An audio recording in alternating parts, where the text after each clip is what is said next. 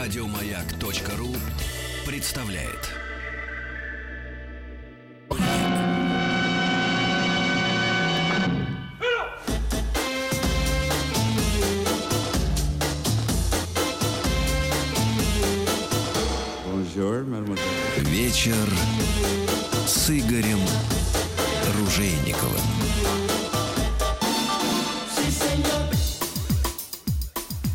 Вечер добрый, дорогие друзья. Спасибо за то, что ваши приемники настроены на частоты радиостанции «Маяк». Вы знаете, я нахожусь сейчас... Меня зовут Игорь Ружейников, разумеется.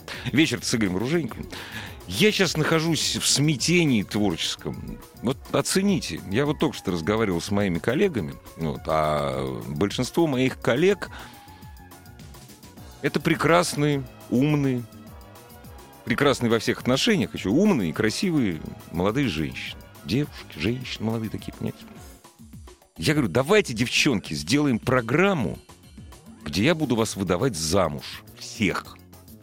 Большая часть, между прочим. Прекраснейших, красивейших, умнейших. В этом, кстати, умнейших, значит, уже минус, конечно. Но тем не менее. Большая часть не замужних. И все согласились. Дело осталось за креативом. Правда, я сразу стал думать, а я что буду из-под этого иметь? Все девушки в один голос сказали, как обычно, ничего. Тут у меня, конечно, пропал задор немножко, но креатив все равно, знаете, креатив рождается. Спасибо за то, что ваши приемники настроены на частоту радиостанции «Маяк». Спасибо за то, что этот вечер вы собираетесь, хочется верить, провести с Игорем Ружейниковым. Или не собираетесь, но все равно проведете. Через э, пять с лишним минут э, первая программа из цикла под названием «Великий». 19 каждую неделю по вторникам мы с вами будем беседовать, с вами, разумеется, э, не только с историками, с историками, с литераторами, с художниками. Будем говорить о великом веке в нашей истории. Век, задели которого мы до сих пор не можем выработать, потому что заделано было сто и хорошего, и плохого. Будем говорить о 19 веке государства российского. Говорим на животрепещущую. Будем бороться с вандализмом. С вандализмом, особенно вандализмом несовершеннолетних. Хотя, вы знаете, вандал это совершеннолетним никогда не становится. Об этом мы будем говорить сразу после шести часов вечера. И добро пожаловать в ассамблею автомобилистов после 19 часов. Изобретение велосипеда и наполеоновские войны – Рождение импрессионизма и появление фотографии.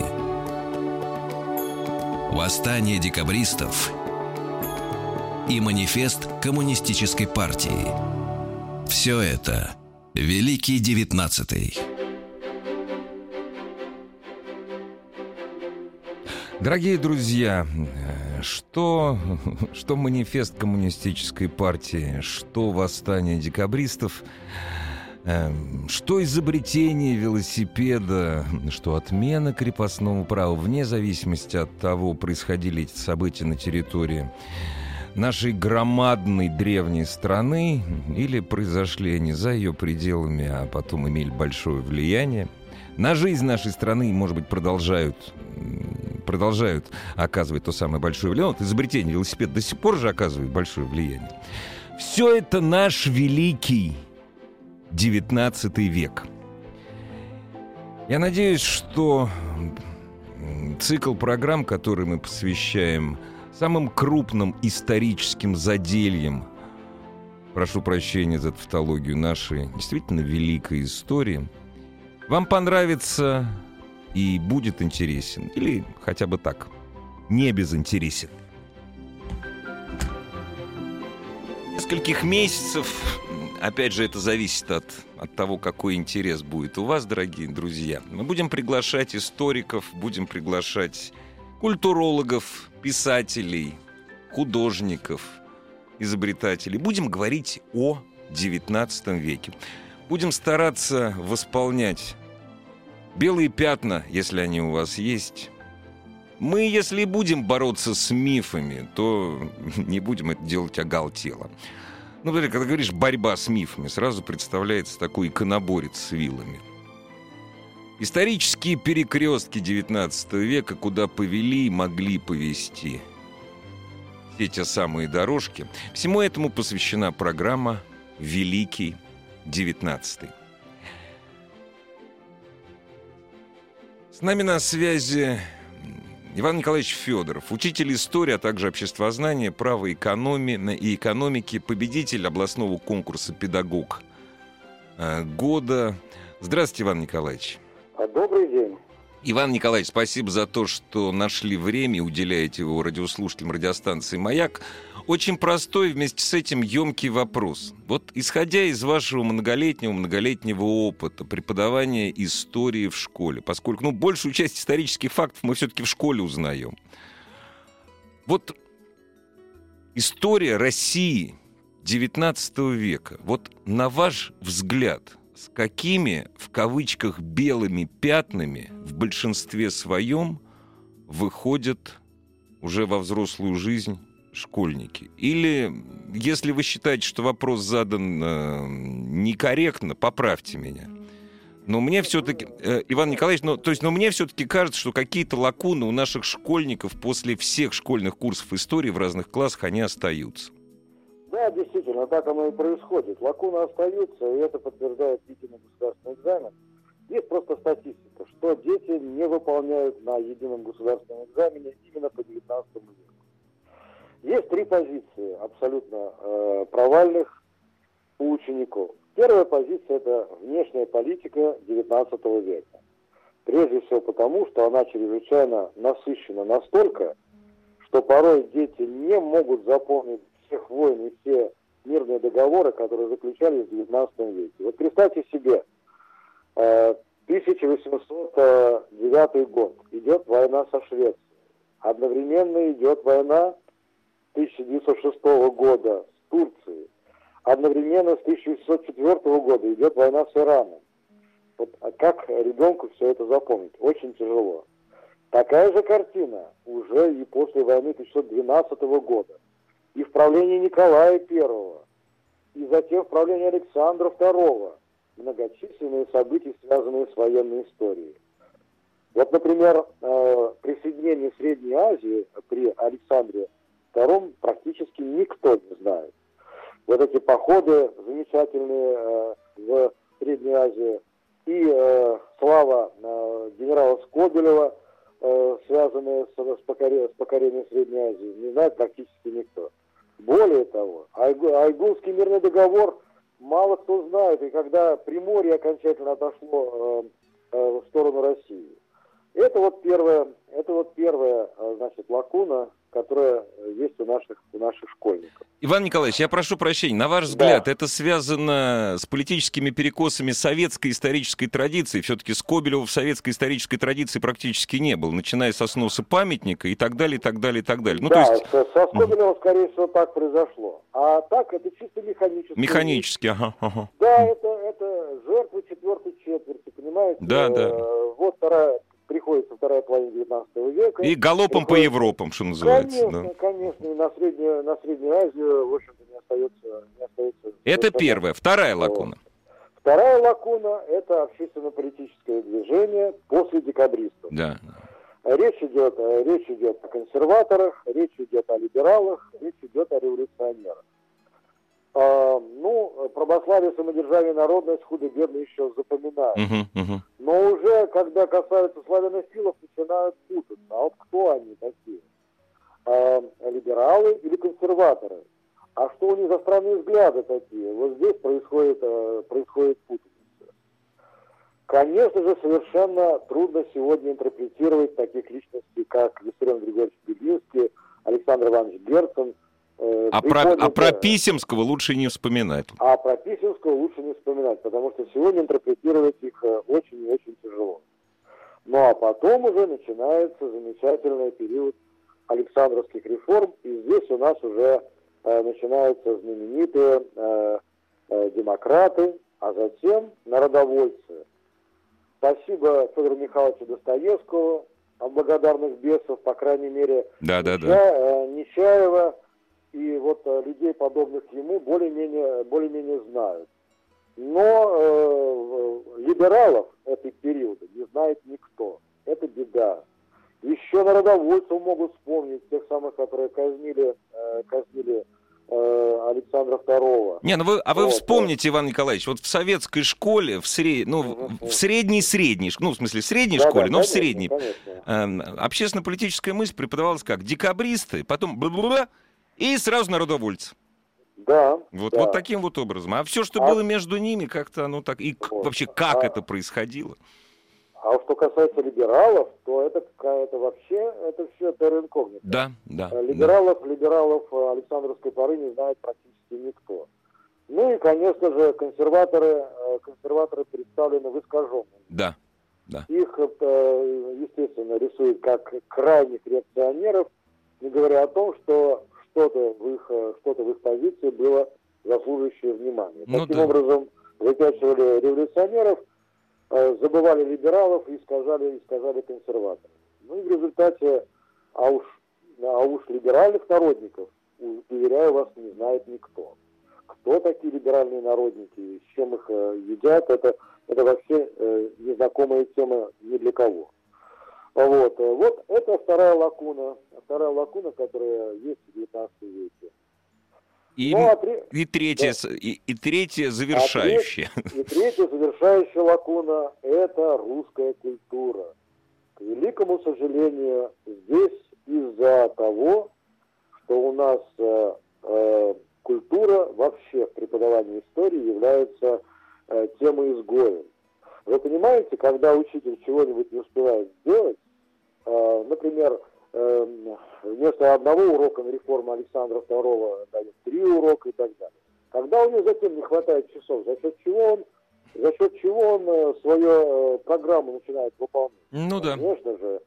Он говорит, а вот здесь, здесь находится параграф по русской культуре. Почитайте, почитайте, да. Века. Вы, говорит, почитайте дома, и потом, может быть, я вас спрошу. Угу. Но уж реформы, ну вот вы, вы должны наизусть выучить все до. А культуру, ну уж как-нибудь, э, как-нибудь мы э, потом с вами доберемся. Вот это как-нибудь заканчивается тем, что, э, что в общем-то, те самые художников, которые, слава богу, что мы визуально их представляем, потому что они есть в русской литературе, в учебниках, в других учебниках, мы их хорошо знаем, передвижников знаем, но все равно полного представления – русской культуры э, у нас нет. Я уже не говорю про такую любимую мной тему, как э, э, история науки и техники. Этого э, нет вообще.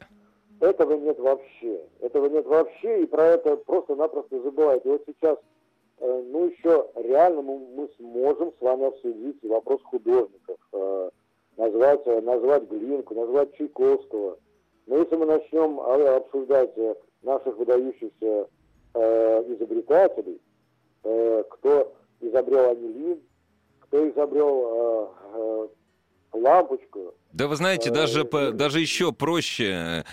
Инженеры, без, не то что проще, может быть, как раз сложнее. Инженеры, без которых э, великая, великая сибирская магистраль железнодорожная просто не была бы построена. То есть про Вита, да. про базу мы еще что-то помним. Вот. А, ну, как, мы, да. назовем, мы назовем чиновников. Мы назовем да, да, да, да. Но не, не великих наших инженеров и изобретателей. Да, да совершенно справедливо.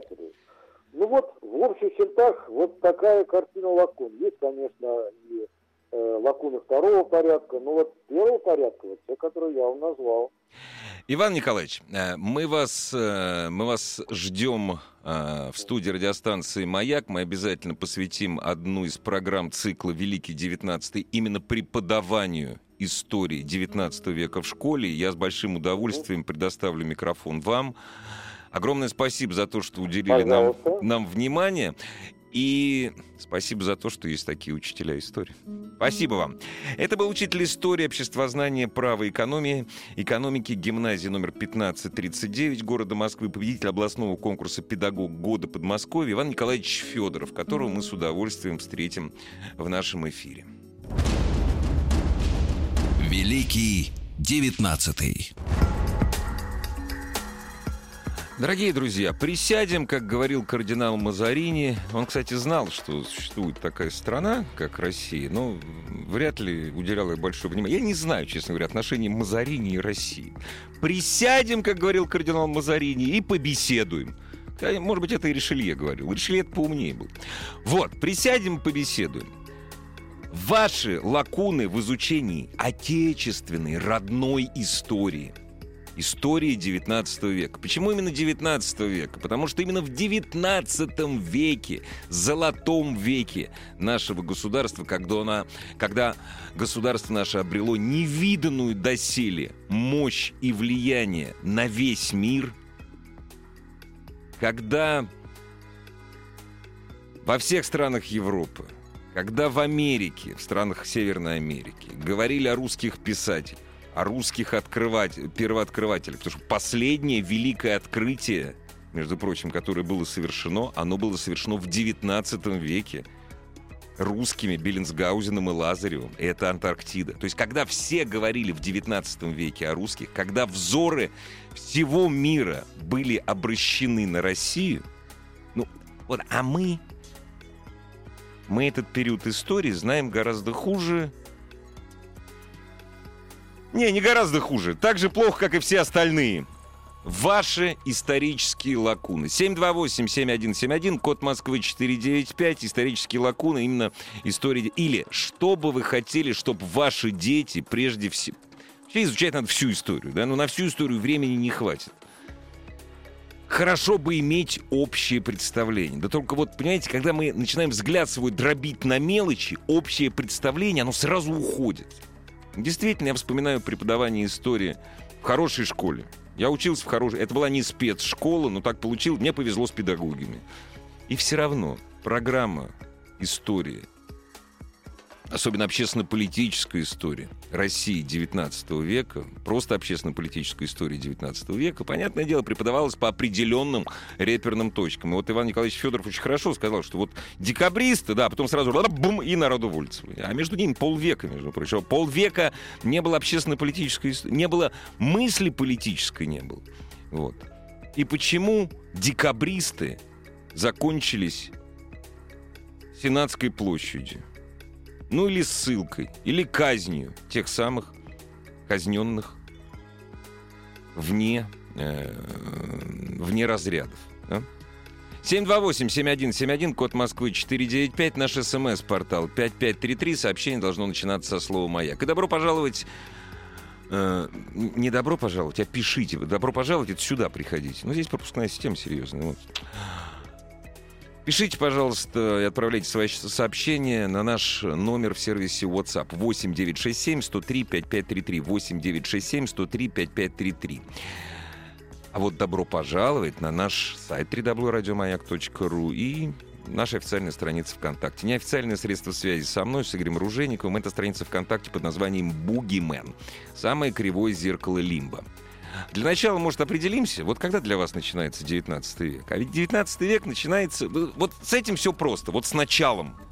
Начало 19 века — это дворцовый переворот. В самом начале 19 века дворцовый переворот, после э, которого бразды правления убитого Павла э, первого и последнего, как казалось, перешли к сыну его Александру. Вот с этого, с этой крови начался, вот так получилось, понимаете, с дворцового переворота. Это единственный дворцовый переворот, который состоялся в XIX веке. Потому что второй, попытка второго дворцового переворота, она не состоялась. Вообще в XIX веке было отречение от престола – точнее, отказ занять престол. Был когда такой, такой-нибудь вообще в, в истории государства российского, когда человек сам говорит, нет, я не буду занимать престол государства российского, который мне принадлежит по праву. Это Константин. После смерти можно его назвать цареубийц, хотя сам он не участвовал в убийстве своего отца. После смерти Александра, Александра Первого, Константин сказал, что нет, ребята, мне вот, знаете, в моей Польше мне как-то лучше здесь. Вот, на, вот вы знаете, вы вот там вот сами разбираетесь. И как нас учили, как учили давным-давно, там, в советское время, в советское время, Россия на долгие годы погрузилась в темное царствование Николая Первого. Сразу вспоминается Николай Палкин, да? Что мы знаем про Николая Первого? А что это было самодержец? Дальше все казалось бы проще. Александра, историю Александра II, историю России и правления Александра II, особенно 1861 год, мы, конечно, изучаем э, в школе до сих пор, и раньше изучали пристально крестьянские реформы. А до этого? А после этого? А почему все-таки была объявлена охота на Александра II после крестьянских реформ? Почему эта охота завершилась убийством царя? И как это повлияло на царствование сына его, Александра III? А вот дальше мы подходим к очень интересному моменту. Когда закончился XIX век? Вот он закончился в 1905 году, или он все-таки закончился в 1895 в день взошествия на престол Николая. Или он закончился в 2013 году на Ходынском поле. Начинался он убийством Павла. А как закончился? Вечер с Игорем Ружейниковым. Изобретение велосипеда и наполеоновские войны. Рождение импрессионизма и появление фотографии. Восстание декабристов и манифест коммунистической партии. Все это – Великий девятнадцатый. Дорогие друзья, Великий девятнадцатый — это программа, которая, цикл программ, которых, в которых мы стараемся, будем стараться вместе с вами, разумеется, понять, что же происходило на протяжении, ну, наверное, ста лет, да, если начало начало XIX века в России, это взошествие Александра I на престол, совершенно точно. Ну, конец. Определяйте сами, кстати, вот можете определить. Конец XIX века, это когда? 2000, извините, 1905, да? Очередная попытка и попытка конституционных реформ, которая удалась. Или это взошествие на престол? Николая II 1995. Или вообще это 2013. Э, что же у меня 2000 господи? 1913. Вот когда 19 век в России закончился? Ваши мысли. 728-7171, код Москвы 495 лакуны русской истории 19 века, которые есть у вас и ваших детей. Вот, кстати, о лакунах. А что там про Николая Первого изучать? Это к нам, это, значит, нам пишут на WhatsApp 967-103-5533. Расскажите, что там было такого важного? По мне, так это время сродни Брежневского застоя. А что, Брежневский застой не надо изучать, да? Ну и плюс проигранная Крымская война. Вы знаете, Николай Первый очень удачно воевал с турками, между прочим, да? Крымская война была проиграна. Та самая оборона Севастополя, ну, вот, а Петропавловск было отстоять. И потом, подождите, а, значит, надо изучать только славные победы. То есть надо изучать историю, желая понять, что происходит сегодня, надо изучать только победные... Дорогие друзья, так в советское время так оно и было. Понимаете? Так оно и было. Вы знаете, почему вот э, в советской истории оборона Севастополя потерпела фиаско? Потому что царизм проклятый. Царизм исключительно и все. И без всяких объяснений, строго говоря. Потому что была отсталая страна, потому что царизм. Вот. Мы не отстояли Севастополь, потому что крепостное право, потому что царизм. Давайте не будем изучать. Вот просто изучить. Вот победа в войне 1812 года. Потом сразу бац, присоединение Средней Азии. Там, да, среднеазиатские наши войны. Потом бац, шибка не шибко. Шибко, не шибко. И все, вот она и вся история, что, нормально. Вот. Знамя какое-нибудь можно придумать, там, что-нибудь на груди нарисовать. Ну, время от времени, конечно, подмешивать сюда Льва Николаевича Толстого, Федора Михайловича Достоевского. Знаете, сейчас Лескова, я про Лескова какого говорю? Э, извините, Лескова, Аксакова. Лесков бог с ним. Аксакова, того Аксакова, того, народника. Вот, славянофил. Сейчас не читают, у него язык сложный ну, знаете, прохиляет. И все. А вся остальная история государства российского нам не нужна. И география не нужна. Мет... Как Митрофанушки. Ямщики довезут. Здравствуйте, добрый вечер. Здравствуйте, Игорь. Здравствуйте, а как вас зовут? Меня зовут Антон. Антон, вот скажите, у вас есть какие-нибудь такие большие пробелы, большие, в знании русской истории 19 века, которые бы вы хотели восполнить? Или вы хотели бы поделиться своими мыслями, что должны знать другие? Мол, я вот все знаю. Ну, к примеру. Нет, Игорь, конечно, я всего не знаю, не только в истории России 19 века, но и не так э, давно э, минувшей истории, там буквально 20-25 лет назад. Вообще у нас история, это, как вы знаете, она такая вещь очень мистическое, поэтому все знать здесь не получится. Ну, все, нет, все вообще не получится. Я знаю, что я ничего не знаю. Да? Вот. Ну, а все-таки, вот на что бы вы хотели обратить свой, вот именно свое личное внимание в истории России 19 века? Вы знаете, мне кажется, что весь век важен. Как вы сказали, что начался он с убийства Павла, а закончился непонятно чем я вот Я не знаю, чем... Вот как вот где вести отч... Э, начало 20 я... века, непонятно. Я с вами абсолютно согласен, что начался он именно с убийства Павла. Это был переломный ну, момент, да. который ну, многое показал о том, кто тогда заправлял страной, кто тогда был в верхах и на что они были способны. Непонятно только ради чего. Ну, вот я думаю, что весь век очень важен, потому что именно там, э, в изучении тех проблем, тех предпосылок, кроется то, что случилось потом с страной. Не хорошо ли, плохо ли то, что случилось. Все, что, происход... Все что происходило и продолжает происходить. Да, и продолжает да, происходить. Да, вот да. именно в 19 веке это заложено. Я думаю, что все, что было раньше 19 века, ну, может быть, там еще лет 50 можно захватить, а все остальное это все равно, что читать фантастические романы. Могло быть так, а могло быть и не так. Ну да, может быть, может быть. Я-то, понимаете, я придерживаюсь точки зрения той, что история терпит сослагательное наклонение. Это нас, я говорю, нас в свое время учили, что она не терпит истории сослагательного наклонения в советской. Вот как было, так и есть, и это правильно. Вы знаете, мне кажется, что этот постулат сейчас опять станет популярен на исторических факультетах. Не допустим. Спасибо огромное за звонок, спасибо огромное за интерес к русской истории. Вот Сергей пишет, Кавказская война, пишет Сергей. Сергей, какая Кавказская война? Вообще, вот строго говоря, строго говоря, если совсем строго, Кавказские войны закончились в 20-х годах на Инкермановой поляне.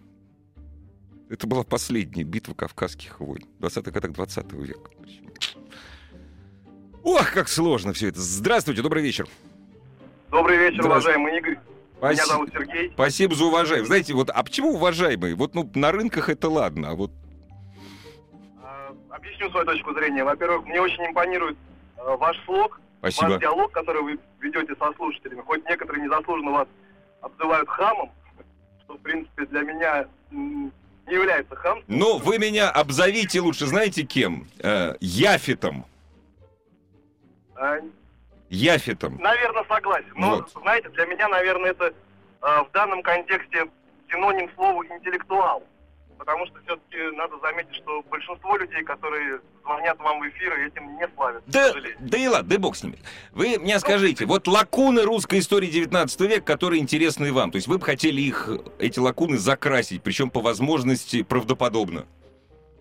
А вы знаете, я даже не хотел, а я постепенно их закрашиваю. И даже бы хотел заметить, что, наверное, наше Министерство культуры Э, вот, наверное, в прошлом и в этом году вело очень хорошую работу, и даже был фильм, посвященный, ну, не конкретно 19 веку, но очень события того века захватывал. А что касается моей точки зрения, для меня, наверное, 19 век начинается, ну, безусловно, естественно, с 801 э, года, переворота, и, наверное, это будет несправедливо, но для меня он заканчивается, наверное, с убийством уже царской семьи. И, как вы заметили с предыдущим оратором, история как учили, история не терпит сослагательного наклонения. Да, наверное, она не терпит. Не, у меня, моем... у меня как раз терпит. У меня как раз терпит. Вот у меня у лично, у меня, терпит. терпит. И, и более того, э, я, конечно, много младше вас и учился уже в эпоху не Советского Союза. Не, я вас прошу менее... прощения за то, что перебиваю. Вы знаете, вот у меня такое есть правило. Старше — это не значит умнее. Так что младше — это не значит глупее. Так что абсолютно. Ну-ну. Абсолютно согласен с вами. Так вот, чтобы я хотел продолжить свою мысль. А, я рас, рассматриваю историю как сбывшийся факт. Она терпит сослагательное наклонение, но факт то, что событие произошло, его уже не изменить, это да. Но историю нужно изучать, и вот тут вот я хотел бы отметить, что не обязательно изучать 19 век, а в целом изучать историю, потому что, э, наверное, это будет профанацией с моей стороны, но справедливо заметить, что анализируя историю, анализируя исторические факты, можно делать выводы. И история нас четко учит, как поступать не надо. Э, а да, вот как надо, да.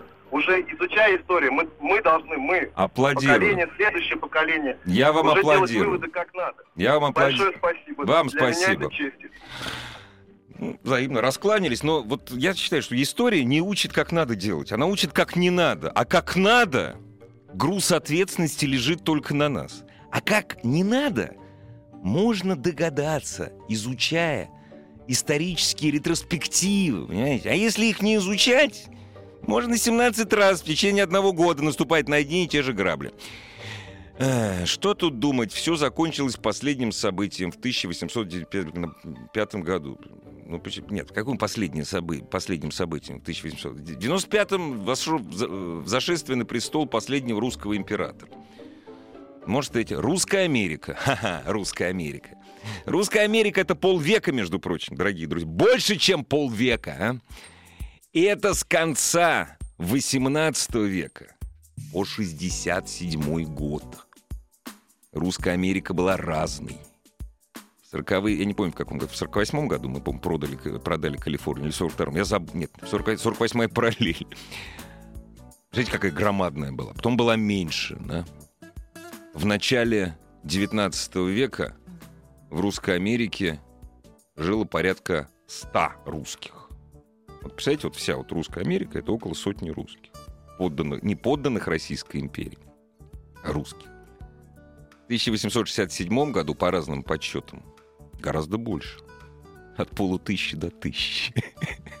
Но, правда, крещенные индейцы, эскимосы и калюши, они считали себя подданными Российской империи. Их было, насчитывалось порядка 20 тысяч. Все равно больше гораздо, да? Гораздо больше. Участие императорской семьи в делах русско-американской компании. Дорогие друзья, это была не государственная компания. Понимаете? Не государ. Там просто государ... э, императорская семья владела большим пакетом акций.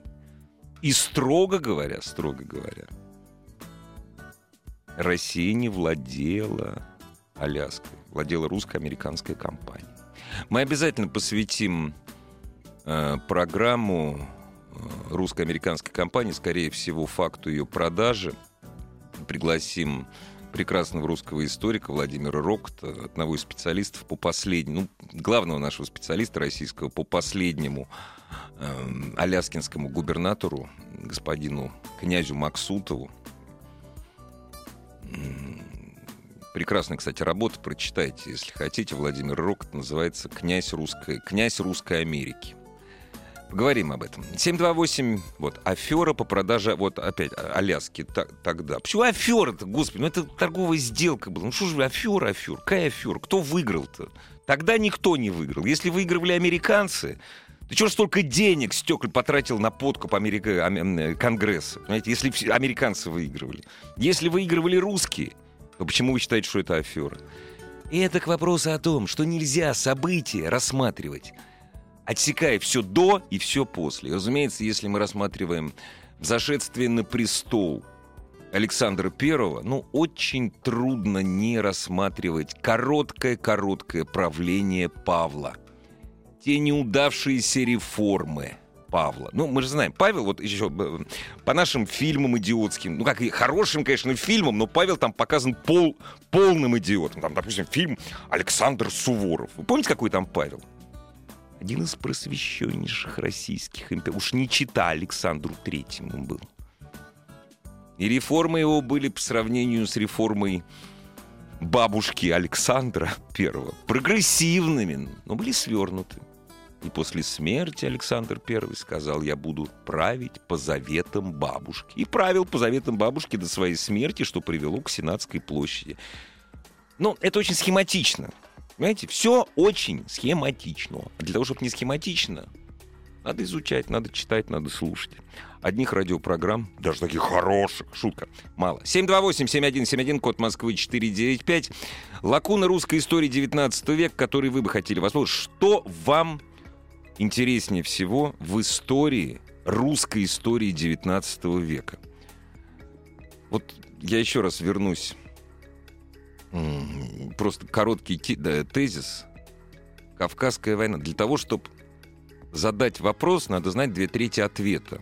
И когда, допустим, человек говорит «Кавказская война» или Туре... «Русско-турецкая война», надо знать, о чем идет речь. О какой Кавказской войне? Их было несколько. Какая русско-турецкая война? Их было 150 тысяч, этих турецких войн, на суше и на море, с разными успехами. И не все эти войны велись сопредельно с государством российским. Прервемся. Великий девятнадцатый. Ну, если 19 век, заканчивая 19 век, допустим, э, событиями на Красной Пресне или русско-японской войной, вот нам пишут, одно из самых главных, из главных событий Попов создал радио и смайлики. Эх, только вопрос, если Попов создал радио. Что же японский флот по радио переговаривался перед Цусимой? Ну, это так, это так, к слову, на самом деле. Маркони, привет! 728-7171, код Москвы 495, здравствуйте. А, добрый вечер, здравствуйте, Игорь. Добрейший, а как вас зовут? Меня зовут Владимир, Москва. Я вот хотел сказать э, то, что, ну, немножко вы не упомянули. Конечно, история 19 века, разумеется, началась с Павла, но потом все-таки... Не, я, не, не, я начал со смерти Павла. Ну да, конечно, да, да, да. А, ну, там получилось как, что кругосветные путешествия начались, то есть вот мы вышли в большой, в большой, в большой как бы вот э, океан, вот, и там, наверное, без, помимо всего прочего, еще получилось э, то, что когда пошли вот эти все революционные темы, то, что беззащитность от цветных революций. Чего? Что, ну, нет, ну то, что то, то что вот все народники, еще что-то такое, ну. Подождите, подождите, подождите. Это народники, это все, это, это очень далеко от. Это косточки Александра Первого уже сгнили к народникам. Нет, ну это да, да, да, да, согласен. Да. А скажите, пожалуйста, если не секрет, поскольку у вас, э, так сказать, знание это табула раса, а что вы называете цветными революциями? Ну, цветными революциями это вот то, вы, что... Вот вы что называете цветными революциями? Что, что по телевизору... Я пытался узнать, что по телевизору имеет под названием цветная революция. Я не знаю. А вот вы что? То есть, поскольку вы это из телевизора услышали, это главный источник ваших знаний. Вот, просто больше Я такого... телевизор вообще не смотрю. Такого термина нигде нет, цветные революции. Только в телевизоре. Вот скажите, ну... вот что вы понимаете под словом цветная революция? А техно, это технология, то, что, то, что происходит расша, расшатывание государственного строя, строя за, за, за чужие деньги. Например, э, у нас был постоянный пар... соперник тогда, в, то, в тот момент, э, Англия. Соответственно, э, шли инъе... весь 19 век да. шли инъекции, подпитка всех... всех как а, бы... скажи, а вы не могли бы мне, вы не могли бы мне намекнуть, сколько денег получал Пестель Рылеев, да заодно и Каховский от англичан, и каким образом? У вас, ну, откуда, хорошо, у вас, хорошо. откуда у вас эта каша в голове? Объясните мне, пожалуйста. Ну, ну что вы хотите, а? Герцен, Герцен зарабатывал тем, что издавал. Но он просто он жил уже не здесь, понимаете? Дорогие друзья, на, ну, строго говоря, можно было радиослушателя оставить в эфире. Понимаете? Можно было, Тань, можно было оставить в эфире, поржать, да? Мы хотим сделать вывод. Почему мы живем так, а не иначе? Почему наши деды жили так, а не иначе? Почему наши дети будут жить лучше, чем мы? Мы хотим сделать... Поэтому мы хотим заглянуть назад, в нашу историю, понимаете? Мы хотим заглянуть... Вместе с детьми, кстати, которые должны ее изучать. Ну, если ребенок, если ребенок поймет, если ребенок услышит, конечно, что э, северное, северное общество, да и южное, жил на деньги англичан, Так сказать, большое спасибо Михаилу Леонтьеву, на самом деле. Я столько фильмов смотрел 15 лет назад про то, что вся, вот вся наша политика, точнее, то, что вся пол- внешняя политика русской империи 19 века — это вопрос о проливах Босфора Дарданеллы. И главным противником всегда была Англия. Здесь дурак только будет спорить. Вот. Но вот откуда вот это берется, что все наши, вот они были подпитаны, знаешь, англичанами. Вот Петрошевцы, допустим. Федор Михайлович Достоевский получал большие деньги от англичан, да? Я так это должен думать, да? Или Степан Халтурин, понимаете? Он получал деньги от англичан. И так далее, и так далее. Не смешите мои подковы. Хотя смеяться, вот когда я это слышу, мне смеяться не хочется. Мне хочется плакать. Хотя я подчеркиваю еще раз, это очень важно. Почти любой политический шаг, который вел за пределы нашего государства, любого российского императора, надо рассматривать в разрезе вопроса о проливах. Вопрос не решен до 2015 года. В проливах мы заперты. Здравствуйте, добрый вечер. Добрый вечер, Игорь. Меня зовут Михаил, город Омск. Вы меня плеваться ядом будете, но только что в очередной раз перечитал Валентина Пикуля, фаворит. Ну почему, почему я должен плеваться? Ну, вот вроде как я слышал из ваших, в том числе уст, что вот э, как бы Валентин Пикуль так не очень хорошо, достоверно описывает. Не-не-не, подождите, Валентин Пикуль это прекрасный советский писатель. За... Я им зачитывался в свое время. Просто если ну, вы хотите изучать, из, хотите изучать историю по Валентину Пикулю, ну, ради бога, пожалуйста, Господь вам судья. Да нет, э, просто интересны все аспекты истории. Валентин Пикуль, мне кажется, очень хороший популяризатор именно истории. Ну вот я хотел спросить вашего совета, что почитать по 19 веку? Да Каких все. писателей? Вы знаете, нет, есть писатели, они, но их уникально, их три с половиной человека. Писатели, которые обладают э, методологией и инструментарием историка и пишут так, что ну, просто оторваться невозможно. Если, ну, то, что красиво, то, что красиво и действительно отдохновение души, читайте Тынянова. Если желаете, опять же, насладиться и хлебнуть историчности, не пикулевская, а настоящий, это, разумеется, Эдельман. 19 век по Эдельману это, ну, лучше не придумать. Что касается популяризаторства, причем научного популяризаторства, э, популяризации. Пикуль великолепный писатель, великолепный. Вот. Только это, знаете, как кино. Вот как вот смотришь фильм «Адмирал», и ржешь. Хотя сыграно прекрасно, все, и, и корабли хорошо стреляют, и Хабенский великолепный. Не надо изучать историю по фильму «Адмирал». Ну, не стоит. Хотя, я еще раз говорю, фильм хороший сам по себе, хороший. Пикуль хороший писатель, хороший. По достоинству оценен современниками и потомками. Кстати, тиражи Пикули сейчас, они зашкаливают. Они больше, чем в 90-е годы гораздо. Вот, но аккуратней. Почитайте Дельман. Почитайте Дельман.